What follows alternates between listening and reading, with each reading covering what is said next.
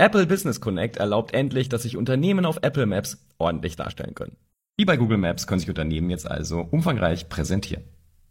Und natürlich gibt's auch eine Webanalyse und früher oder später bestimmt auch Anzeigen. Shortcast Club